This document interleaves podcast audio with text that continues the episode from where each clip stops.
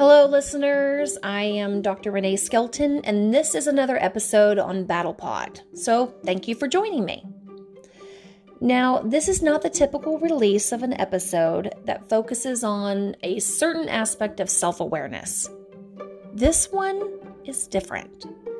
This one, I am excited to announce, is about my children's book series, about the first book that I just released, and about why. So it all started with a dream, a dream of endless curiosity. You see, many of our identities are stable throughout our journey. I am a woman, I am an Air Force veteran, I am a student in life, and other roles become part of us over time, such as I am a wife, mother, a friend, and now an author. Throughout childhood, I wrote poetry as an outlet to navigate through some major emotional events. And as a senior in high school, I remember the yearbook staff asking me what I would accomplish in 10 years. 10 years from graduation. I remember it vividly. I looked up at the yearbook staff reporter and I confidently stated, You know, I'm going to write an autobiography. Now, fast forward 10 years later, I did not write that autobiography. I was serving in the military and raising a family with little time to write. And then, yes, fast forward another 10 years, nope, still no autobiography. But I love to write. I wrote poetry, like I said before, and even had a few published. But my dream, my dream was something bigger. And I hadn't accomplished yet. Now, eventually, I found small pockets of time to write blogs and create this podcast to share, you know, research and valid resources. Now, these outlets, they allow me to share thoughts on self-awareness topics that mattered most to me and you and introduce methods to help people overcome challenges within their lives. And as I saw the need grow, I created my own business in which I now help clients effectively communicate within their relationships and increase their emotional intelligence. This turned into writing again. This time, books that would help parents talk to their children about emotions, books that help children navigate through their emotions.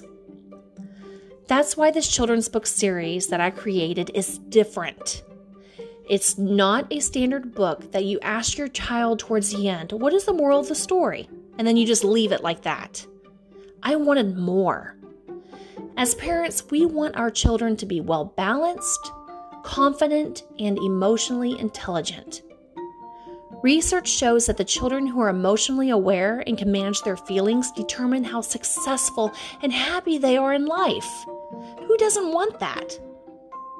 So that's what this series is about. It provides a perfect opportunity for parents and children to get curious and teaches lessons on talking about feelings instead of suppressing them. The first book is titled The Adventures of Henry the Hedgehog The Case of the Missing Raspberries. And the primary emotion that the book focuses on is anger. It's for children who struggle with managing their emotions when they become impatient or angry. It's an opportunity to go on an adventure with your little one and help them navigate through a story using emotional intelligence. The synopsis, the basic synopsis, is that as the adventure unfolds, Henry the Hedgehog, he blames his best friend for his missing raspberries, and then comes to realize his anger could have cost him his friendship.